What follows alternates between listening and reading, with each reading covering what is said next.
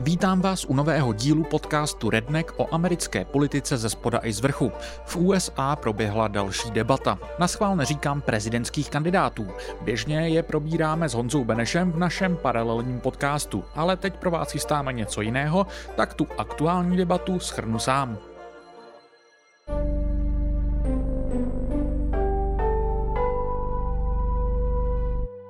Další debata republikánských kandidátů na prezidenta proběhne už brzo po vydání tohoto dílu, 6. prosince. Jak jsem ale už naznačoval, dneska nechci mluvit o takovéhle debatě, ale o jiné, která proběhla na konci minulého týdne. Ta byla totiž trochu zvláštnější. Vlastně si nejsem jistý, jestli jsem ji tu už někdy zmiňoval. Tak tedy ve zkratce. V průběhu léta se domluvili guvernéři dvou států, že si udělají vlastní debatu. Střetli se v ní floridský guvernér Ron DeSantis a kalifornský guvernér Gavin Newsom, které si oba ze starších redneků určitě pamatujete. Proč vůbec debatovali? Začnu tím, proč tato událost trochu dávala smysl, protože to bude kratší. Oba jsou guvernéři dvou velmi velkých států a oba mají docela odlišný přístup k vládnutí. Kalifornie je v uplynulých dekádách relativně silně demokratická, byť já většinou rád varuju před tímto zobecňováním. Je opravdu rozdíl, jestli jste v LA nebo ve vnitrozemí a podobně. I Kalifornie má své republikánské bašty a trendování státu se může snadno změnit. Obráceně Florida v uplynulých letech výrazně zrudla, čímž myslím, že se ve státě, který byl dříve jedním z těch, který se v jedných volbách přiklonil k demokratům, tu zase k republikánům, stávají jasně republikánské místo. I tady samozřejmě platí podobné varování jako u Kalifornie. Oba státy mají obrovské populace, jsou na opačných pobřežích a vládnou tu guvernéři, jejichž ambice sahají za hranice jejich států. Fungují jako docela jasné symboly dvou politických stran a dává určitě smysl konfrontovat jejich styly vládnutí v přímé debatě. Teď k tomu, co dává smysl trochu méně. Podobné debaty se totiž většinou pořádají jen mezi politiky, kteří se utkávají v nějakých volbách, jak je tomu například u kandidátů v republikánských primárkách nebo pak následně debaty mezi prezidentskými kandidáty různých stran. Ale obdobně je to na lokálnější úrovni v menších médiích, například u debat mezi kandidáty do kongresu. Nicméně z obou guvernérů v současnosti někam kandiduje jen Ron DeSantis, který se uchází o post republikánského kandidáta na prezidenta, byť se mu moc nedaří. O Gavinu Newsomovi se hodně spekuluje, buď to jako o vyloženém alternativním demokratickém kandidátovi do voleb příští rok, který by mohl nahradit Joea Bidena, případně jako o potenciálním kandidátovi do dalších prezidentských voleb v roce 2028. Newsomovi to zjevně lichotí a naprosto nepochybuji, že si minimálně na kandidaturu právě v roce 2028 myslí. Nicméně to, že by chtěl nahradit Joea Bidena, vehementně popírá. V tomto ohledu byla debata hodně zvláštním počinem. Ron DeSantis se tu stylizoval do role obhájce republikánských postojů, přičemž ale sám má zásadní potíže v republikánských primárkách, kde ho drtí Trump. Místo toho, aby se soustředil na poražení svého primárkového soupeře, debatuje s guvernérem Newsomem, který sám nekandiduje a v debatě tak do jisté míry vystupoval jako jakýsi obhájce Bidenovy administrativy. Byť je to role, do které byl trochu tlačen právě DeSantisem a moderátorem debaty, hlavně hlavní současnou hvězdou Fox News Seanem Hannitym. Poslední věc, kterou bych chtěl říct, než si projedeme některé konkrétní momenty z debaty, je, že já osobně nemám rád ani jednoho z těchto dvou politiků a přijde mi pozoruhodné, jak rozdílní jsou. Tím ani nemyslím nutně v té nejjasnější politické rovině. Ron DeSantis je profesionální politik a zároveň velmi agresivní guvernér, který se v rámci kulturních válek pouští do ostrých bojů s kdekým, ať už jsou to učitelé na veřejných školách nebo korporace jako Disney. Většinou proto, že jsou dle něj moc takzvaně woke. V osobní rovině je pak velmi neuhlazený a neučesaný. Během republikánských primárek toho bylo hodně napsáno o jeho nepřirozené mimice, křičovitém úsměvu a kostrbaté komunikaci, která nepůsobí na televizních obrazovkách vůbec dobře. Já často říkám svým kamarádům, že mě jsou jeho mimoňství a trapnost paradoxně docela sympatické, ale o tom, že je to pro něj výraznou mediální slabinou, není pochyb. Gavin Newsom je v tomhle úplný opak. Je prototyp prototypem doslova uhlazeného politika s vlasy zčesanými dozadu a naučeným bělostným úsměvem, který alespoň na mě působí brutálně neupřímně. Ale opět, co si budeme povídat, na televizních obrazovkách v kombinaci se sebevědomým vystupováním prostě funguje. V politické rovině je pak Newsom prostě typický kalifornský korporátní demokrat. Já se vždy bavím na to rozporem mezi tím, jak konzervativci mimo Kalifornii a ještě více ti mimo USA nahlíží na tento typ politika jako na jakýsi levičácký extrém, zatímco opravdoví kalifornští levičáci už dekády přesně tyto uhlazené televizní panáky bytostně nenávidí a nechápou, jak je může někdo házet do stejného pytle. Pojďme ale k samotné debatě. Začnu poznámkou k moderátorovi. Jak jsem zmiňoval, debata proběhla na konzervativním Foxu a vedlí, či spíše se jí občas jen pokoušel vést, Sean Hannity, který je největší stálicí Foxu už téměř tři dekády, byť jeho hvězda vystoupala obzvláště v posledních letech s odchodem jiných talentovanějších kolegů. Svou očekávatelnou náklonost ve prospěch Rona DeSantise se snažil umírnit už hned v úvodu, když řekl, že byť je sám samozřejmě konzervativcem, chce se snažit v debatě držet roli nestraného moderátora. And before we begin, one quick note to all of you that are watching at home. Okay, I'm now the longest running primetime cable host in the history of cable news. I'm now, and I feel blessed, in my 28th year at Fox. It's kind of widely known that I am a conservative. However, Občas šlo znát, že se o to trochu snaží a určitě vše mohlo dopadnout výrazně hůře. Ale o tom, jaké má sám postoje a že debata a otázky byly připraveny s jasnými sympatiemi pro DeSantisovu Floridu, nejde mít pochyb. Většina otázek byla rámovaná vybranými statistikami, které Hannity interpretoval v Newsomu v neprospěch. Mnohdy oprávněně, občas méně. Každopádně DeSantis se s tímto potýkat nemusel. Já osobně myslím, že to ale paradoxně Newsomovi prospělo. Myslím si o něm všelicos, ale rozhodně je to schopný a charismatický rétor. Tady byl najednou v situaci nikoliv jeden na jednoho plus moderátor, ale spoustu času spíš sám proti dvěma. Vzhledem k tomu, že to dokázal ustát, působil pak o to lépe, zatímco DeSantis se častěji zakoktával a opakoval, i přesto, že měl pomocníka v podobě Hennityho, což pak naopak zvýrazňovalo jeho slabiny. Jedna taková situace nastala například v momentě, kdy muži na debatě probírali různá LGBTQ plus témata. V jeden moment DeSantis obvinoval Newsoma, že de facto poštvává queer děti proti svým rodičům a montuje se do vztahů, do kterých mu nic není. Bylo to docela ostré obvinění a sám jsem byl zvědavý, jak se s ním Newsom vypořádá. Moderátor Hennity ale místo toho Newsoma utnul a posunul se k další otázce. Nechápu úplně proč. Jakž takž takhle příkrou moderaci chápu u debat, kterých se účastní třeba 8 politiků a je třeba všechno asertivně dirigovat, jinak se debata rozpadne. Tady mi to ovšem smysl nedávalo. Myslím si, že by si všichni rádi poslechli Newsomovu odpověď, ať už by souhlasili nebo ne. A hned jeho zákrok působil jako výraz slabosti a zbytečné ochrany vlastního favorita. Takových zbytečných zásahů tam bylo více. Pojďme se ale vrátit trochu zpátky.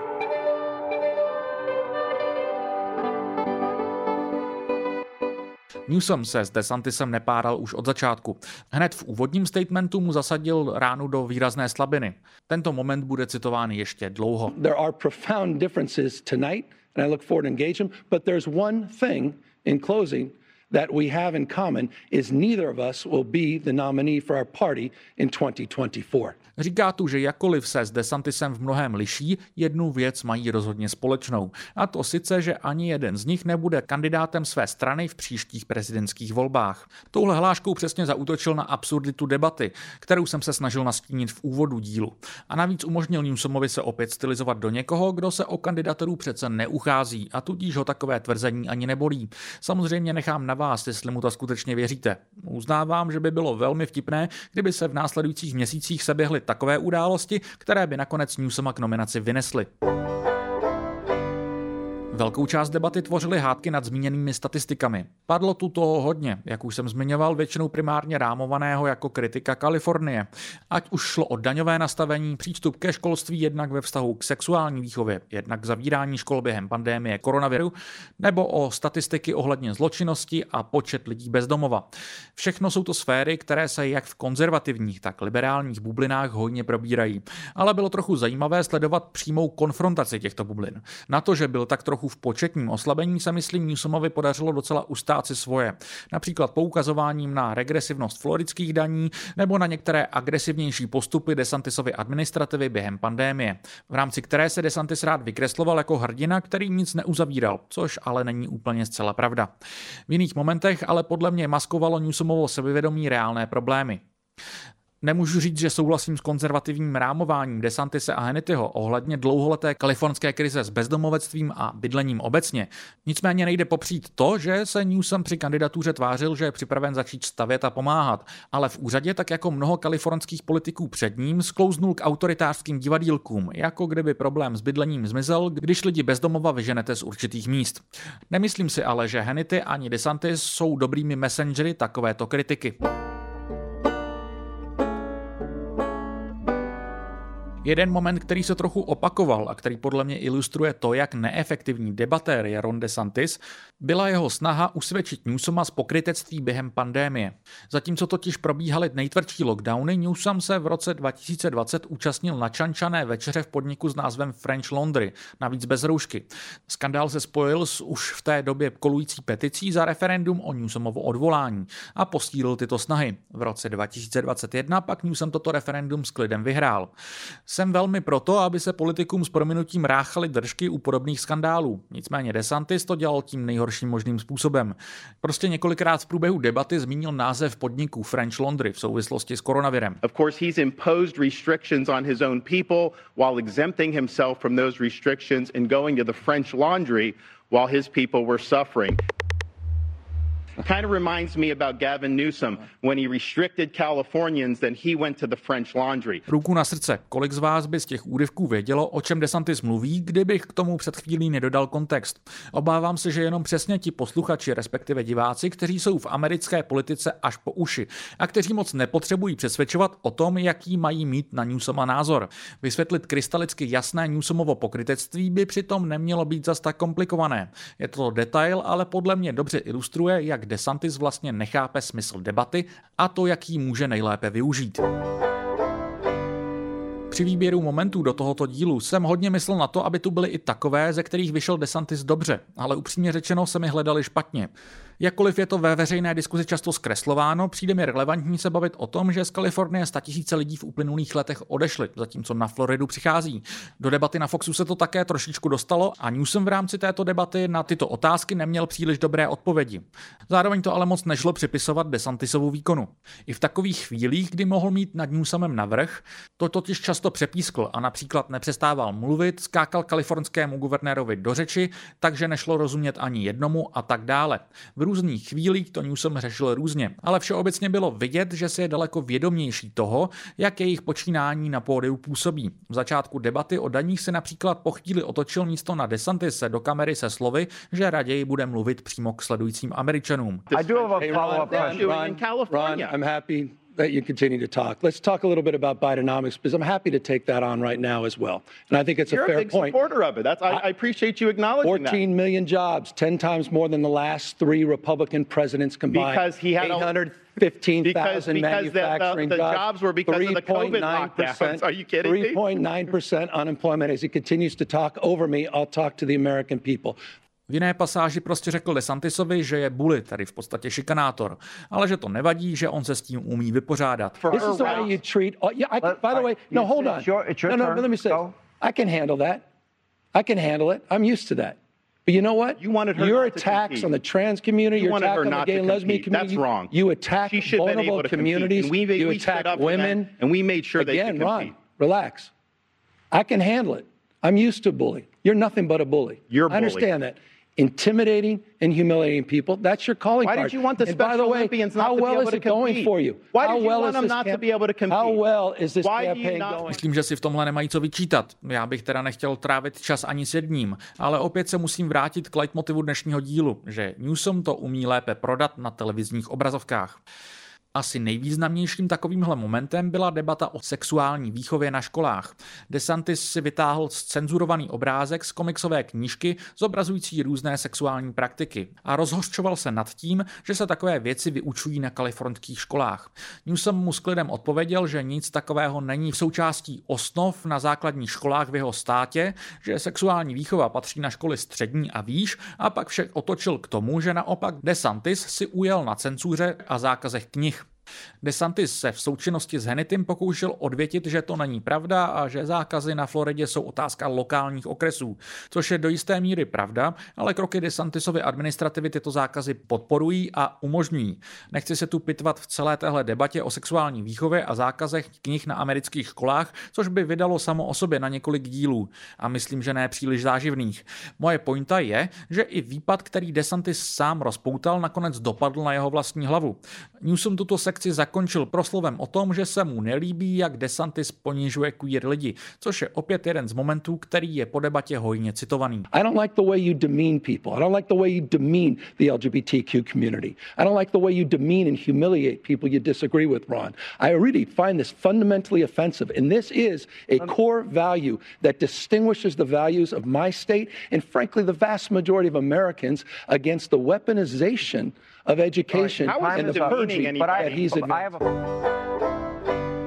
Nemůžu na závěr nezmínit ještě jeden moment z debaty o bezdomovectví, kdy si DeSantis opět vypomohl ukázkou.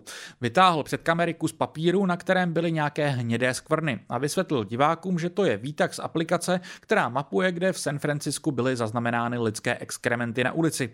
Chtěl tím samozřejmě ilustrovat problém s bezdomovectvím v Kalifornii.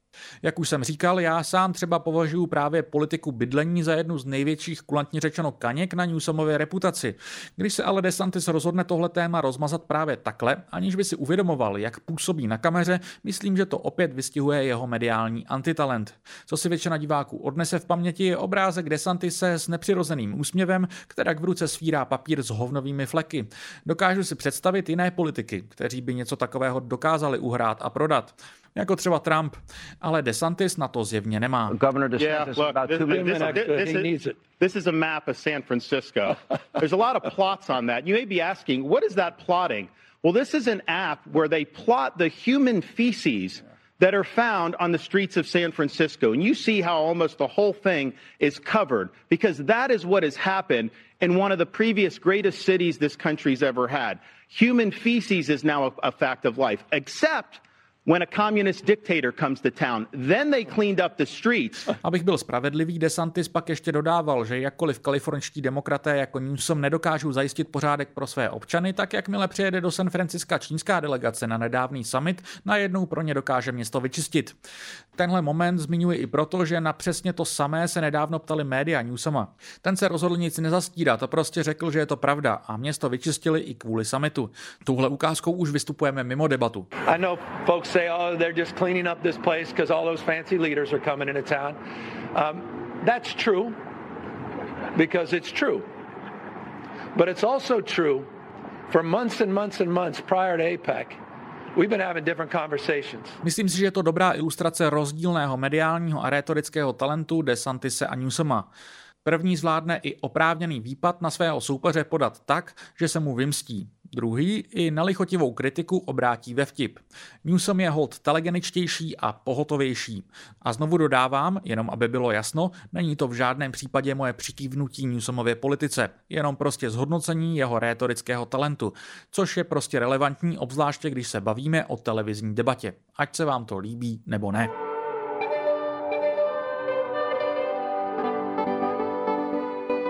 Pojďme si celou debatu zhodnotit. Moderátor Sean Hannity v závěru vysílání říkal, že styl vládnutí Newsoma a DeSantise by nemohl být rozdílnější.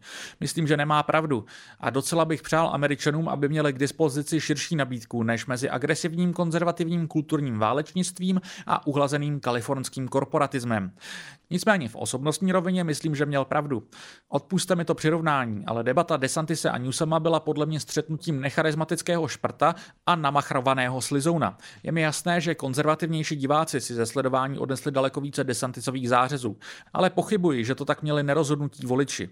A o ty by se měl Desantis ucházet. I ze stran spousty republikánů jsem zaznamenal silnou kritiku Desantise, byť nejčastěji to bylo samozřejmě z řad trumpistů, kteří mají na Desantise pivku. To vše mě dovádí k hlavnímu vývodu z debaty. Newsom v ní neměl moc co ztratit, zatímco Desantisovi jde o záchranu kampaně. Faktem je, že v průzkumech ztrácí na Trumpa většinou necelých 50% bodů, což je úplná katastrofa. Někde se dokonce propadl až za další kandidátku, Nikki Haley. Dávalo by samozřejmě daleko větší smysl, aby se takto debatně utkal DeSantis s Trumpem. Byť je naprosto předvídatelné, že by to pro ní dopadlo ještě hůře. Trump se ale debat neúčastní a většina republikánských kandidátů, včetně DeSantise, si na něj bez tak neopováží moc útočit, protože se bojí reakce republikánských voličů.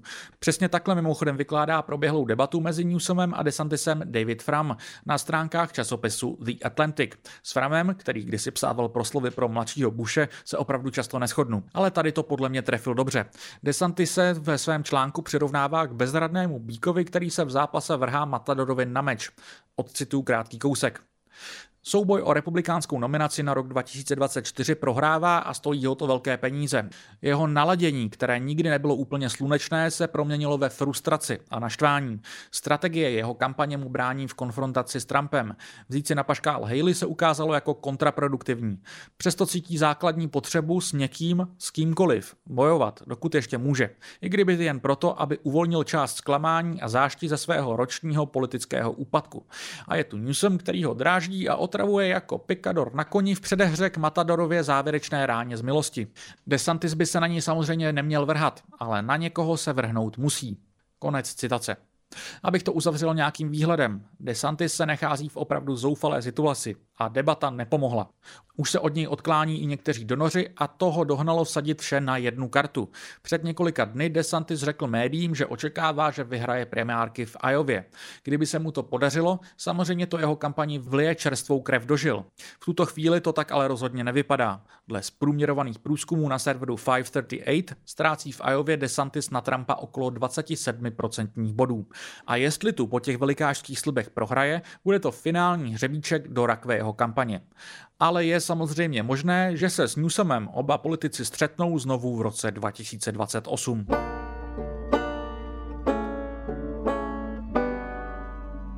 Díky, že jste dnešní díl doposlouchali až do konce. Redneck nyní vzniká primárně pod hlavičkou redakce serveru Voxpot a pokud chcete vznik tohoto podcastu podpořit, můžete tak nejsnáze udělat na webu voxpot.cz. Nejvíce nám samozřejmě pomůže pravidelný příspěvek například 250 korun měsíčně, díky kterému získáte i přístup k článkům za paywallem, kde například dnes najdete můj profil prezidentského kandidáta Roberta Kennedyho juniora. Tento podcast ale i nadále vzniká i díky partnerství s Alarmem a nepřestávejte prosím podporovat ani tuto redakci. Jako vždy v závěrem říkám, že budu rád za jakýkoliv feedback, ať už na sociálních sítích nebo na mailu matěj.schneider.cz. Každopádně pro dnešek se už loučím a těším se zase příští úterý. thank you